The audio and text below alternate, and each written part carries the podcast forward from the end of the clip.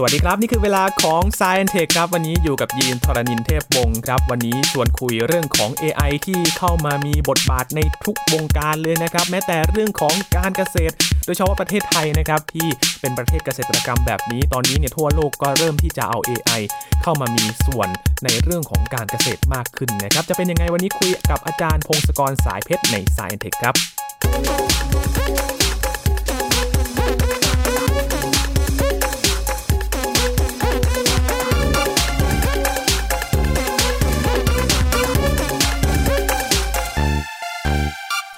ช่วงนี้เราพูดคุยเรื่อง AI กันบ่อยมากขึ้นนะครับ เพราะว่ามันมีบทบาทสำคัญมากๆจริง ๆ ในปัจจุบันนี้ แล้วก็เข้าไม่มีส่วนเกี่ยวข้องในทุกๆวงการเลยนะครับ แม้แต่เรื่องของการเกษตรอย่างที่ยินเกริ่นไปว่า AI ก็เข้ามีบทบาท แล้ว AI จะเข้ามาช่วยในเรื่องของการเกษตรยังไง วันนี้คุยกับอาจารย์พงศกรสายเพชรนะครับ สวัสดีครับอาจารย์ครับ สวัสดีครับคุณดีครับ เรื่องของ AI นี่เข้ามาแทรกซึมในทุก ๆทที่เลยนะครับ ตอนนี้ใช่ครับก็ AI มันก็คือการที่เราสอนให้คอมพิวเตอร์และเครื่องจักรรู้จักมีความรู้มากขึ้นแล้วก็ตัดสินใจเองได้ครับครัตบอนนี้มันเก่งขึ้นเรื่อยๆตอนนี้ก็เลยไปทดลองใช้ในหลายๆสาขานะครับ อย่างเช่นเกษตรกรรมเนี่ย ก็เริ่มมีคนมาใช้ในสามสาขาใหญ่ ๆ นะครับอืมก็อย่างแรกก็คือทดแทนทดแทนแรงงานคนด้วยเอ่อเครื่องจักรครับหุ่นยนต์ประเภทหนึ่งแบบว่าหน้าตามันจะเหมือนรถแท็กเตอร์ หรืออาจจะเป็นเอ่อรถหลาย ๆ ล้อ แล้วก็เดินไปตามสวนตามตามไร่อย่างเงี้ยครับครับอันนี้ก็เป็นทดแทนแรงงานคน แล้วก็มีอีกแบบเอ่อด้านที่สองก็คือ จะมีใช้เครื่องจักรที่สามารถตอบคุณภาพดิน คุณภาพสิ่งแวดล้อมแถวๆนั้นครับเพื่อดูว่าเอ่อในที่เราปลูกต้นไม้ต่างๆ เนี่ย เราควรจะปรับแต่งอะไรอย่างไรอืมอันนี้ก็จะมีระบบที่แบบสามารถมองด้วยด้วยด้วยกล้องนะครับครับแล้วก็มีระบบเซ็นเซอร์ต่างๆ วัดเอ่อแร่ธาตุวัดความชื้น และส่วนประกอบต่างๆในดินแถวนั้นโอ้ครับแล้วก็ส่วนใหญ่ๆอันที่สามอีกอันหนึ่งก็คือ ใช้ข้อมูลที่เก็บมาด้านลมฟ้าอากาศทั้งหลายเนี่ยครับแล้วก็เริ่มมาพยากรณ์ว่าควรจะทำอะไรอย่างไรในการเพาะปลูก เช่นว่าตอนนี้อากาศตอนนี้ดีแล้วเหมาะสมกับการเริ่มเพาะปลูกแล้ว หรือว่าตอนนี้ยังไม่ควรเริ่มเพาะปลูกนะเพราะว่าเดี๋ยวจะมีอากาศแล้งตามมาอะไรอย่างนี้อันนี้ก็จะเป็นอีกส่วนหนึ่งก็จะมีสามด้านใหญ่ๆนะครับ ครับ ก็คืออย่างแต่ละด้านเนี่ยเข้ามาเนี่ยก็คือมาช่วยเหมือนกับว่าจริง ๆ แล้ว มันเหมือนช่วยให้ผลผลิตมันมีคุณภาพมากขึ้นไหมครับ อาจารย์ เหมือนกับว่าช่วยดูข้อมูลให้มันมีความแม่นยำมากขึ้น ใช่ครับคือพยายามจะทำให้ ผลผลิตต่อไร่ หรือว่าต่อแรงงานคนมันสูงขึ้นเยอะๆครับอืมครับถ้าเกิดไม่มีประสิทธิภาพเราจะใช้พื้นที่เยอะ แล้วก็ใช้ทรัพยากรเช่นน้ำเยอะ ใช้ปุ๋ยเยอะ ใช้ยาฆ่าแมลงเยอะอะไรอย่างเงี้ย อันนี้ถ้าเกิดเราทำให้มีประสิทธิภาพของต่างๆเหล่านี้ก็ลดลงไปได้เยอะเลยลดไปให้เหลือน้อยๆได้ พื้นที่ก็จะน้อยลงได้ครับพวกวัชพืชต่างๆ ก็มีวิธีฆ่าวัชพืชหลาย ๆ แบบนะครับมันจะมีหุ่นยนต์ที่ผมอ่าดูมาเนี่ยมันมีแบบประเภทที่แบบว่าเดินไปแล้วก็เห็นว่าวัชพืชเป็นประเภทอะไร ดูมันเป็นกล้องนะครับ ดูแล้วก็ตัดสินใจ แล้วก็จะฆ่าด้วยวิธีอะไรบางครับอันก็จะแบบพ่นยายาฆ่าวัชพืชลงไปเฉพาะจุดเฉพาะต้นไม้ตรงนั้นเลยอืมอันนี้ก็ใช้ลดลดลดยาฆ่าวัชพืชลดลงไปแบบเจ็ดสิบถึงเก้าสิบเปอร์เซ็นเลยทีเดียวโอ้นะครับแล้วก็มีบางอันที่แบบว่าแบบสำหรับการเกษตรอินทรีย์ยังไม่ใช้ ยาฆ่าวัชพืชเลย คือเจอเจอวัชพืชปุ๊บมันก็ปล่อยอ่าเอาท่อนเหล็กไปจิ้มจิ้มจิ้มจิ้มไปคล้ายๆตำให้มันตายอะครับอืมทุบให้มันให้วัชพืชตายก็มีอีกแบบหนึ่งโอ้ก็ผมก็เลยอยากให้เอ่อลดการใช้ทรัพยากรต่างๆลงไป แล้วก็ลดสารเคมีอะไรลงไปได้ด้วยอืมนะครับพื้นที่ก็ลดลงไปอืม คือเหมือนกับว่าสิ่งที่คิดค้นขึ้นมาตอนนี้เหมือนกับจะตอบโจทย์กับปัญหาการเกษตรส่วนใหญ่เลยนะครับ อาจารย์ทั้งเรื่องของดินแล้ง แล้วมีปัญหาเรื่องของผลผลิตเสียหาย หรือว่าดินพื้นที่ไม่เหมาะสมก็ทำให้พอปลูกไปเนี่ยก็ไม่ได้ผลดีเท่าที่ควร ก็คือเหมือนกับว่ามามาตอบปัญหาต่างๆ ที่มันเกิดขึ้นมานี้ ใช่ครับใช่ปัญหาก็คือตอนนี้ประชากรโลกเยอะแล้วก็อาหารมันต้องเพิ่มขึ้น แล้วก็ วิธีผลิตอาหารที่ให้ทุกคนได้มีอาหารกินเนี่ยก็ต้องทำให้มันมีประสิทธิภาพสูงครับราคามันจะได้ไม่สูงมากอืมเนี่ยก็ก็เลยต้องใช้ความรู้เพิ่มเติมครับเอ่อยกตัวอย่างอย่างในเอ่อการเพาะปลูกอย่างอย่างอย่างปลูกข้าวในประเทศไทยเนี่ยเราเอ่อเราไม่ค่อยมีการพัฒนาด้านผลผลิตต่อไร่อะไรเพิ่มขึ้นมาเท่าไหร่นะครับครับเทียบกับหลาย ๆ ประเทศที่พยายามทำเพราะฉะนั้นประเทศใหม่ ๆ ที่ปลูกเพาะปลูกเนี่ยเขาก็ใช้ประสิทธิภาพสูงกว่าเพราะงั้นต้นทุนเขาจะลดลง จนในที่สุดก็อาจจะเอ่อแข่งขันแล้วก็ชนะเราได้หมดเลยมอันนี้ก็เป็นปัญหาของประเทศเราเหมือนกันนะครับ เพราะว่าครับเราก็มีเกษตรกรรมเยอะเหมือนกันอืมแต่ว่าหลายๆอันเนี่ยมันยังประสิทธิภาพยังไม่ค่อยดี ก็เลยใช้พื้นที่เยอะใช้น้ำเยอะอืมใช้ยาฆ่าแมลงเยอะครับแต่ว่าก็มีเอิ่มเอ่อการพยายามพัฒนาและวิจัยในประเทศเรานะครับ ก็ครับทำกันอยู่แต่ว่ามันยังไม่ แพร่หลายให้เต็มที่ครับในมหาวิทยาลัยหลาย ๆ อัน แล้วในกระทรวงเกษตรเองก็อืมพยายามทำกันอยู่ครับมีหุ่นยนต์ที่แบบว่าช่วยช่วยเก็บผลไม้นะครับในอันนี้เป็นงานวิจัยในมหาวิทยาลัยหลายอัน ซึ่งก็เอ่อเราจะเห็นตามงานวิทยาการเนี่ยจะเห็นว่าเป็นหุ่นยนต์หมุนวางแล้วเป็นล้อแล้วก็เลื่อนไปตามไร่ต่างๆได้ แล้วก็ดูผลไม้แล้วก็เก็บ อันนี้ก็สามารถแทนคนไปได้ครับ แล้วก็มีการพัฒนาว่าเอ่อพ ยายามจะลดการใช้น้ำอย่างไรเนี่ยคือเราปล่อยปล่อยน้ำให้มันเหมาะสมกับที่ที่ที่ควรนะครับไปดูว่าความทรงความชื้นมันเป็นยังไงแล้วก็ปล่อยไปได้แต่ทั้งนี้ทั้งนั้นก็เราก็ต้องไอ้งานวิจัยเหล่านี้ถ้ามันมีประโยชน์มันก็ต้องเอาทำให้กระจายให้ใช้ทั่วไปให้เป็นเรื่องปกติครับเพราะไม่งั้นมันก็จะเอ่อไม่ได้เปลี่ยนเปลี่ยนแปลงอะไรมากมายอืมนี่ก็เป็นเรื่องสำคัญในประเทศเราด้วยครับ ครับ ตอนนี้ก็ยังอยู่ในห้องทดลองกันอยู่ แต่ไม่ได้มาลงพื้นที่จริง ใช่ครับ แต่อย่าง ในหลาย ๆ ประเทศเริ่มมีใช้เริ่มใช้นะครับ อย่างอืมในประเทศในภาคพื้นยุโรปเนี่ยเริ่มมีหุ่นยนต์ที่มาใช้จริงๆที่ไปจัดการวัชพืชต่างๆ เนี่ย มีเอ่อสามารถวิ่งไปตามไร่เนี่ย แล้วก็ตรวจสอบวัชพืชเลย แล้วก็จัดการถอนมันทุบมันหรือว่าพ่นยาเฉพาะที่ให้มันอืมนะครับ หรือว่าในในสหรัฐอเมริกาเอง มันมีปัญหาเรื่อง เอ่อเก็บผลไม้เช่นสตรอเบอรี่เนี่ยถ้าเก็บไม่ทัน มันก็จะเสียคาต้นอะไรต่างๆเนี่ยครับแล้วก็แรงงานคนก็บางทีก็หายากขึ้นหรือว่าเขาเขาไม่อยากทำงานที่แบบมันเหนื่อยอย่างเงี้ยครับเหนื่อยมันมันร้อนอืมก็ต้องหาทางทำให้สำเร็จคือพอสตรอเบอรี่เริ่มออกลูกแล้วก็เก็บได้ก็ต้องรีบเก็บให้รวดเร็วครับก็เลยมีเริ่มมีเอ่อมีบริษัทหลายบริษัทแข่งกันนะครับ แล้วก็ผลิตออกมาเป็น เป็นรถเหมือนคล้ายๆรถแทรกเตอร์เนี่ยแต่ว่ามัน มันขนาดเล็กๆนะมันวิ่งไปตามไร่ได้ แล้วมันก็มีระบบที่สามารถมองหรือว่ามีผลไม้อะไรบ้างแล้วเก็บยังไงแล้วก็มีมือไปเก็บครับเก็บเก็บเก็บเก็บแล้วก็ไปชั่งน้ำหนักอะไรเรียบร้อยแพ็คเรียบร้อยเลยก็เลยลดแรงงานคนไปได้ประมาณสิบเท่า อันนี้คือบริษัทเขาเคลมคือรัดขั้นตอนทุกอย่างเลยนะครับ อาจารย์ใช่ใช่ครับใช่ก็มันคงเป็นเป็นอย่างนี้ไปเรื่อยๆนะครับ คือพวกเครื่องจักรและ โปรแกรมคอมพิวเตอร์ทั้งหลายมันก็คงทำงานแทนคนไปได้เรื่อยๆมากขึ้นเรื่อยอืมๆอันนี้ก็เราเป็นมันมันคงอยู่ที่ยังไม่ได้ ก็เราก็ต้องเตรียมตัวครับประเทศเราก็ควรจะใช้ตรงนี้ให้เยอะมากขึ้น แล้วก็คนก็อาจจะต้องไปทำอย่างอื่น หรือว่าช่วยสปอร์ตเรื่องอื่น อันนี้ก็เป็นนโยบายซึ่งเราก็ต้องหาทางแก้ครับอันนี้ลำบากเหมือนกันคือทั้งโลกก็เริ่มมองเห็นแล้วว่าเอองานหลายๆอย่างมันจะเปลี่ยนไปคือมันจะหายไป แต่ว่าคนที่เคยทำเนี่ยจะทำอะไรต่ออืมก็ต้องคิดเรื่องนี้ด้วย จะมีรับสวัสดิการต่างๆหรือเปล่าให้มันดีหรือเปล่านะครับ ครับเหมือนกับว่าเอนี้ยังมันเริ่มออกจากออกจากเอไอกับเกษตรกรรมไปแล้วอืมแต่ว่าเอ่อเอ่อยกตัวอย่างอีกอันคือครัอับนที่เห็นได้ชัดอย่างในอินเดีย อินเดียเนี่ยครับมันมีหลายหลายสถานที่ซึ่งเอ่อการเพาะปลูกต่างๆใช้ใช้ฝนอย่างเดียวเลยล่ะรอรอฝนรออะไรต่างๆ ตอนนี้ชาวไร่ชาวนาของเขาเนี่ยก็ เป็นยากจนนะครับ ไม่มีเงินทุนที่จะทดลองนู่นทดลองนี่เยอะหรอกครับแต่ว่ารัฐบาลและบริษัทเอ่อ Microsoft ก็ช่วยกันก็คือ เริ่มใช้ข้อมูลทางเอ่อเอ่อลมฟ้าอากาศต่างๆ ในในบริเวณที่ที่เขาเพาะปลูกแต่ละที่เลยนะครับ ไม่ใช่ไม่ใช่บริเวณโดยเฉลี่ยใหญ่ๆคือวัดแถวๆนั้นเนี่ยวัดวัดบริเวณที่จะเพาะปลูกแถวนั้นเลย แล้วก็เรียนรู้จากข้อมูลเหล่านี้แบบหลายกลับไปหลาย ๆ ปี แล้วก็ป้อนเข้าไปในโปรแกรมที่แบบโปรแกรม AI อะครับ คือ มันก็จะเรียนรู้ว่ารูปแบบของลมฟ้าอากาศอย่างนี้ แล้วโอกาสที่ฝนจะตก โอกาสที่ต่อไปสัปดาห์หน้าจะแรงจะเป็นเท่าไหร่ แล้วก็ได้อืมเปอร์เซ็นต์ต่างๆออกมา แล้วก็จะมีส่วนที่ตัดสินใจว่า ตอนเนี้ยนะ จะลงเมล็ดได้หรือยังครับคือเราเตรียมเตรียมที่ดาที่ที่ลงเตรียมไร่ไว้เรียบร้อย แล้วรออย่างเดียวว่า ถ้าลงตอนเนี้ย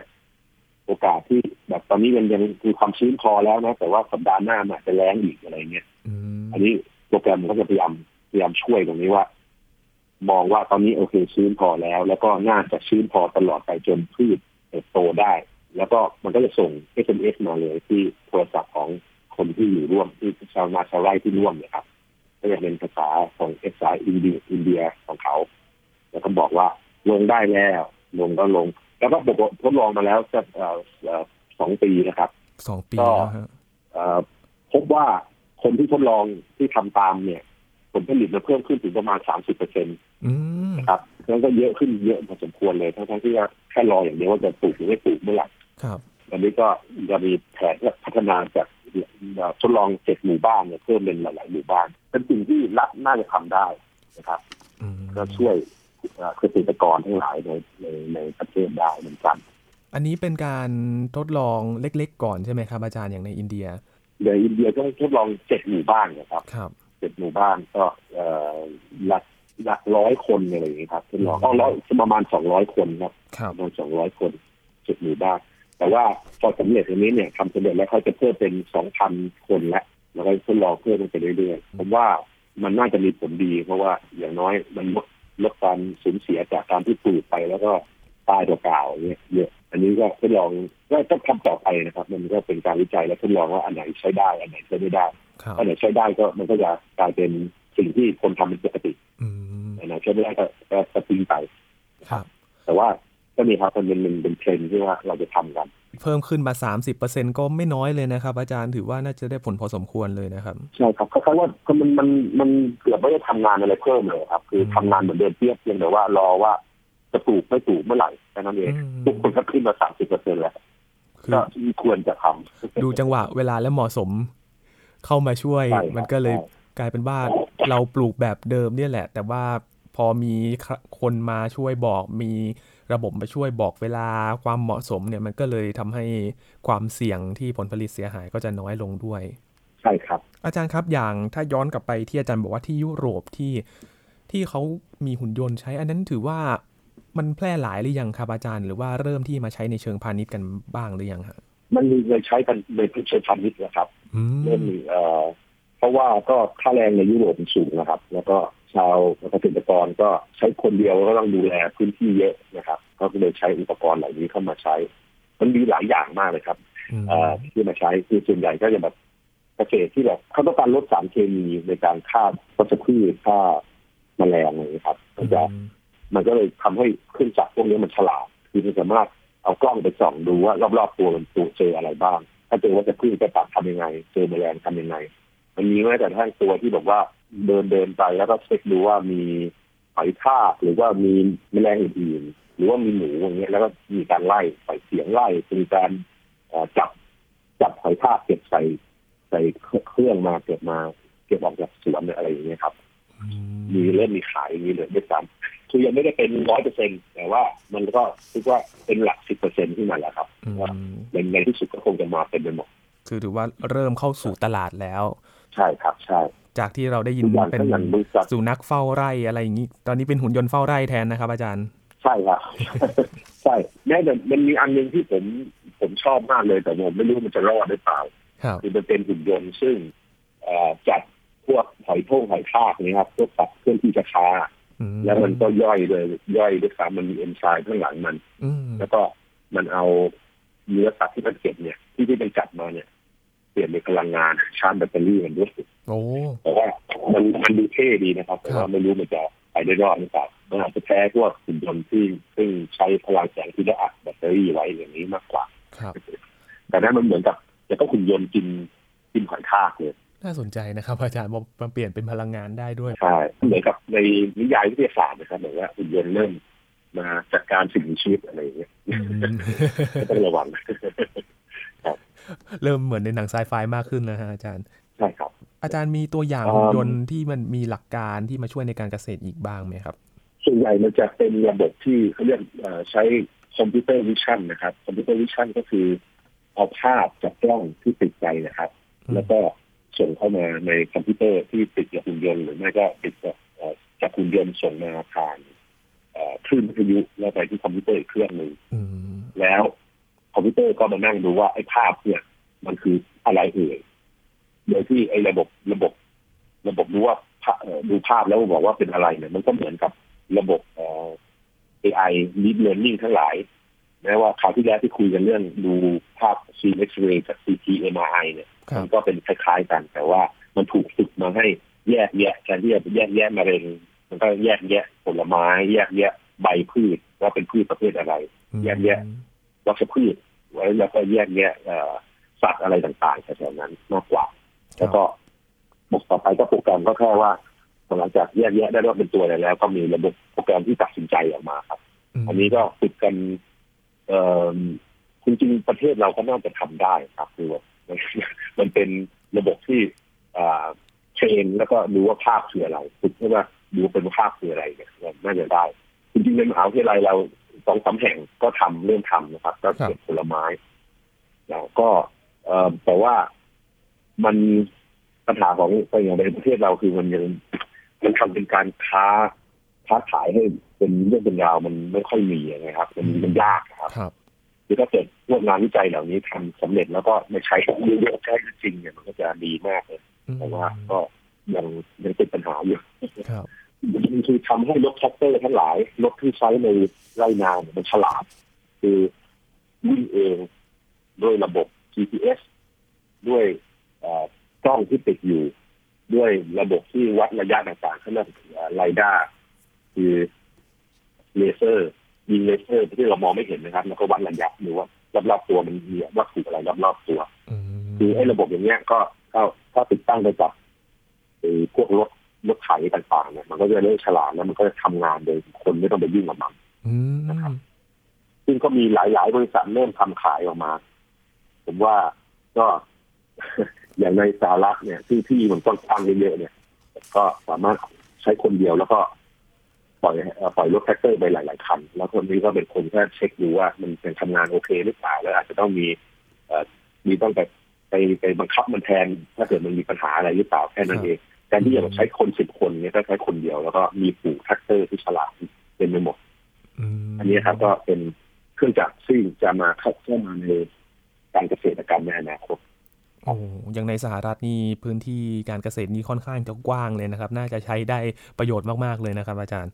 ใช่ครับใช่ใช่บ้านเรากำลังนึกถึงสวนทุเรียนครับอาจารย์น่าจะมีหุ่นยนต์มาวิ่งในสวนทุเรียนในอนาคตนะครับ อาจารย์ก็น่าจะเป็นไปได้นะครับ เพราะว่าตอนนี้เห็นเมืองไทยเราก็มีนั่นนะครับ มีสิ่งประดิษฐ์ที่แบบว่าสามารถไปตรวจสอบผิวทุเรียนเป็นเคาะแล้วก็ไปกดกดดู แล้วก็รู้ว่าทุเรียนมันสุกแค่ไหนเก็บได้หรือยังอะไรเงี้ยครับจริงๆเนี่ยพอถ้าเกิดเราพัฒนากันถึงระดับที่ว่าเซนเซอร์นี่ไปเช็คดูแล้ว ก็มีแขนหุ่นยนต์ที่แบบไปคอยตัดคอยเช็คเนี่ยมันก็น่าจะพอไปได้เหมือนกันโอ้พอแล้วอีกอย่างหนึ่งคือเขาเรียกว่าพวก smart farming ที่หลาย ๆ ประเทศทำใกล้สุดเราเนี่ยสิงคโปร์ทำครับสิงคโปร์เขามีแผนการที่ว่าเขาจะทำให้เกษตรกรรมเขาอย่างแรกคือผลิตอาหารเลี้ยงตัวเองได้ แล้วอย่างที่สองคือจะส่งออกเทคโนโลยีที่ทำให้เขาสามารถผลิตอาหารให้เลี้ยงตัวเองได้นะไปทั่วเลย ครับ คือวิธีวิธีเพาะปลูกแบบแบบมีความ แน่นยำสูง คือถ้าใช้ปกติเราปลูกอะไรเนี่ยแล้วก็เอาเมล็ดพันธุ์ใส่เข้าไปแล้วก็ลดน้ำแล้วก็ให้แดดให้อะไรต่างๆ แล้วก็อาจจะอัดปุ๋ยอะไรต่างๆเข้าไปใช่ไหมครับ อันนี้ก็แบบว่าเป็นการทำแบบคร่าวๆหยาบๆแล้วต้นไม้ก็โตพอสมควร แต่ว่าพวก smart farming ทั้งหลายเนี่ยเริ่มมีเพราะว่าเราจะวัดอย่างละเอียดเลยว่า ต้นไม้อัตราการเติบโตของต้นไม้เป็นอย่างไร แสงที่ได้เป็นอย่างไรคาร์บอนไดออกไซด์ที่ผ่านมาตรงนี้เป็นอย่างไรแร่ธาตุต่างๆ ที่ต้นไม้ต้องใช้ในดินมันเป็นเท่าไหร่ความความเข้มข้นเป็นเท่าไหร่ ความชื้นเป็นเท่าไหร่คือพวกนี้ข้อมูลเหล่านี้มันเป็นเซนเซอร์และเก็บไปเลยวัดวัดไปในหมดแล้วก็ยิ่งวัดแล้วก็มีการคอมพิวเตอร์ก็จะสามารถเรียนรู้ได้ว่าปัจจัยต่างๆ มันเป็นแบบเนี้ยผลผลิตมันเป็นอย่างไร แล้วก็จะเริ่มมีรูปแบบที่คอมพิวเตอร์เริ่มเริ่มจำสามารถ เอาไอ้ข้อมูลเหล่านี้ความรู้ที่คอมพิวเตอร์สังเคราะห์ขึ้นมาเนี่ยมาใช้ควบคุมในการเพาะปลูกได้อีกทีหนึ่งครับ อันนี้ก็ยังเป็นวิจัยอยู่เขาทำกับร่วมกับมหาวิทยาลัยดังๆใหญ่ๆในสหรัฐด้วยซ้ำอย่างที่ MIT มาเปิดสาขาในสิงคโปร์ที่ทำวิจัยด้านนี้ครับ smart farmingสิงคโปร์ครับปกติเป็นประเทศที่อินพอร์ตอาหารใช่ไหมครับเพราะพยายามจะพึ่งตัวเองมากขึ้นโดยจะปลูกอาหารเอง ซึ่งดูแล้วก็อาจจะเป็นไปได้เพราะว่าสามารถเพิ่มผลผลิตได้หลาย ๆ เท่าเหมือนกันด้วยด้วยพื้นที่เท่าเดิมเลยครับครับ แล้วอย่างที่อาจารย์บอกไปว่า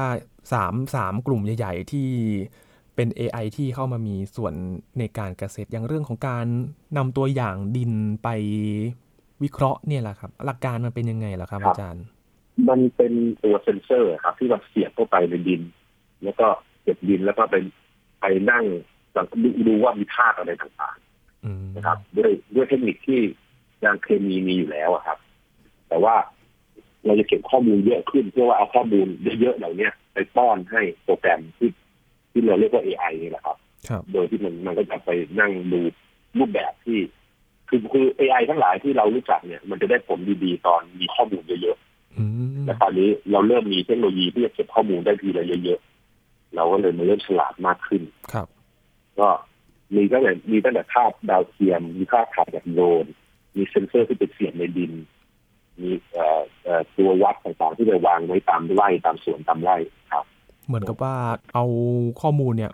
ไปวิเคราะห์ได้ว่าพื้นที่ตรงนั้นเนี่ยเหมาะจะปลูกอะไรมากกว่าจากเดิมที่อาจจะปลูกพืชที่ไม่เหมาะสม พอไปวิเคราะห์ก็สามารถจะหาพืชที่เหมาะสมกว่าไปปลูกในพื้นที่ได้ด้วยใช่ไหมครับอาจารย์ ใช่ครับแผนจะเป็นอย่างนั้นแต่ว่าได้ผล ยังไม่ได้ดีเท่าไหร่นะครับ แต่ว่าอย่างน้อยเรารู้ว่าพืชตระกูลต่างๆ เนี่ยต้องการปัจจัยด้านโลกาอากาศแสงต่างๆต่างกันอย่างไร แล้วก็จะเริ่มมันมันเริ่มรู้ว่าอะไรเหมาะสมอะไรไม่เหมาะสมแล้วอาจจะเสนอแนะนำได้ก็อาจจะมีโมเดลทางเรื่องราคาและปริมาณของของผลผลิตนะครับ แล้วก็จะเดาได้ว่าในในอนาคตสักระยะมันผลผลิต ออกมาเยอะหรือเปล่าแล้วราคาจะตกหรือเปล่า คนที่พอสูบควรจะซื้อพวกออปชั่นประกันในต่างๆราคาประกันราคาไว้หรือเปล่า หรือว่าควรจะปลูกอย่างอื่นเพื่อว่ามาขายได้ราคาดีอะไรอย่างนี้ครับ มันก็ข้อมูลเหล่านี้พอเก็บได้เยอะแล้วมันก็เริ่มมีรูปแบบที่มามามาทำนายต่างๆได้มันก็ดีกว่าแบบทำไปแบบมั่วๆแล้วก็เยอะๆไปเรื่อยๆอย่างที่เราเคยทำกันมามันจะเสี่ยงขาดทุนได้อี กครับไม่เป็นไม่เป็นดีขึ้นได้กำไรในการทำเกษตรกรรม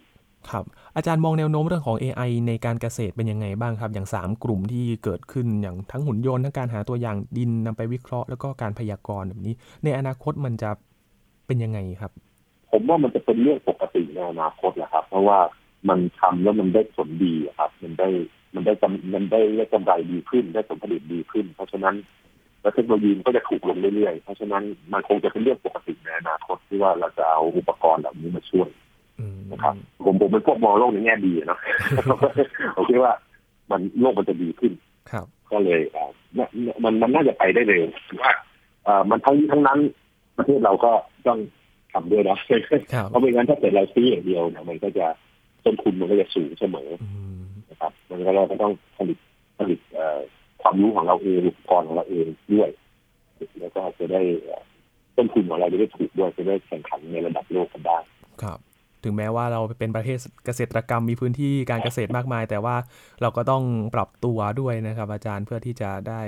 รองรับความต้องการของตลาด แล้วก็ความต้องการของผู้บริโภคด้วย ใช่ครับใช่ครับในอนาคตอาจจะเห็นโรงเรือนอัจฉริยะ อยู่ในฟาร์มทุกที่ในประเทศไทยเลยก็ก็ได้นะครับ อาจารย์นั่นเลยสิครับอันนี้ปัญหาปัญหาก็คือมันมันอาจจะมีเรื่องปัญหาเรื่องทุนนะครับเพราะฉะนั้นทำยังไงที่ว่าเกษตรกรจะใช้ของเหล่านี้ได้ได้ประโยชน์จากของเหล่านี้ได้นะครับ อันนี้ก็เป็นนโยบายต่างๆ ซึ่งผมคิดไม่ออกหรอกแต่ผมรู้แต่ว่าเทคโนโลยีมันมีอะไรแต่เรื่องการนโยบายอย่างนี้มันยากนะครับ ก็เป็นโจทย์ใหญ่ที่ต้องดูกันว่าจะมา เอาเทคโนโลยีเนี่ยเข้าไปช่วยเกษตรกรยังไงบ้างนะครับ เกษตรกรเนี่ยอาจจะต้องมีคนที่เข้าไปให้ความรู้กับเกษตรกรกันด้วย เพื่อที่จะได้ปรับตัวกันได้นะครับ แล้วก็เทคโนโลยีไปช่วยแบบนี้ ใช่ครับใช่ครับครับนะครับ ก็ถ้าอย่างอย่างอย่างเราถ้าเกิดเราไปโฟกัสกับการเกษตรเอ่อหลังการเกษตรก็เรียกออร์แกนิกเนี่ยเขาเรียกอ่าเป็นเกษตรอินทรีย์ใช่เกษตรอินทรีย์ใช่ครับเกษตรอินทรีย์เนี่ยมันตอนนี้ปัญหามันคือ ใช้แรงงานเยอะ แล้วก็ผลผลิตมันมันต่อต่อไร่ต่อละมือไม่ค่อยสูงนะครับงั้นถ้าเกิดเราเครื่องจักรอันนี้มาช่วยเนี่ย มันก็อาจจะดีนะคือแบบแล้วก็อุปกรณ์ที่แบบว่าไปจัดการแมลงจัดการอะไรโดยโดยคนเราไม่ต้องพ่นยาครับมันจะดีขึ้นแล้วก็ดูว่า ไอ้ปัจจัยการการปลูกพวกแร่ธาตุสารอาหารต่างๆเป็นยังไงยังไง แล้วก็ความชื้นเป็นยังไงแสงเป็นยังไงทำให้แร่ตายเป็นอย่างไรแล้วมันก็ น่าจะน่าจะช่วยเพิ่มผลผลิตขึ้นมาจนราคามันดีแล้วก็แข่งขันได้ดีครับอืมอันนี้เราก็อาจจะโฟกัสกับนั้นด้านหนึ่งนั้นให้มันราคาขอขายของที่ราคาสูงหน่อยครับให้มีประโยชน์ให้มีให้มีกำไรดีได้เห็นแนวโน้มแล้วก็มองไปข้างหน้าว่าเกษตรเรื่องเกษตรเนี่ยไม่ใช่แค่เรื่องของการที่ต้องใช้แรงงานคนเสมอไปแล้ว พอมีเทคโนโลยีเข้ามาเนี่ย มันก็ คงไม่ใช่จะแทนที่คนตลอด แต่ว่าเราก็ต้องปรับตัวแล้วก็พัฒนาทักษะเข้าไปด้วยนะครับ อาจารย์ๆใช่ครับใช่ครับ ก็คนคนคนหนึ่งก็อาจจะดูแลพื้นที่อะไรได้เยอะขึ้น แล้วก็ปลูกอะไรได้เยอะขึ้นนะครับ ครับ ต้องเป็นอย่างนั้นวันนี้ต้องขอบคุณอาจารย์มาก ๆ เลยนะครับ ที่มาชวนให้เห็นถึง AI ที่เข้ามามีบทบาทในทุก ๆ วงการ แม้แต่เรื่องของการเกษตรเองที่ก็ไม่ไกลไม่ไกลนี้ก็จะได้เห็นแน่นอน ขอบคุณมาก ๆ เลยนะครับ อาจารย์ ครับยินดีครับยินดีคครัรับบสวัสดีครับ สวัสดีครับครับ นี่คือ Science Tech ประจำวันนี้นะครับคุยกับอาจารย์พงศกรสายเพชรกับเรื่องของ AI ที่จะมีบทบาทในการเกษตรในอนาคตนะครับ คุณผู้ฟังติดตามรายการย้อนหลังก็ได้ที่ www.thaipbsradio.com นะครับ ช่วงนี้ยินทรณินเทพวงศ์ขอบพระคุณสำหรับการติดตามรับฟังครับ สวัสดีครับ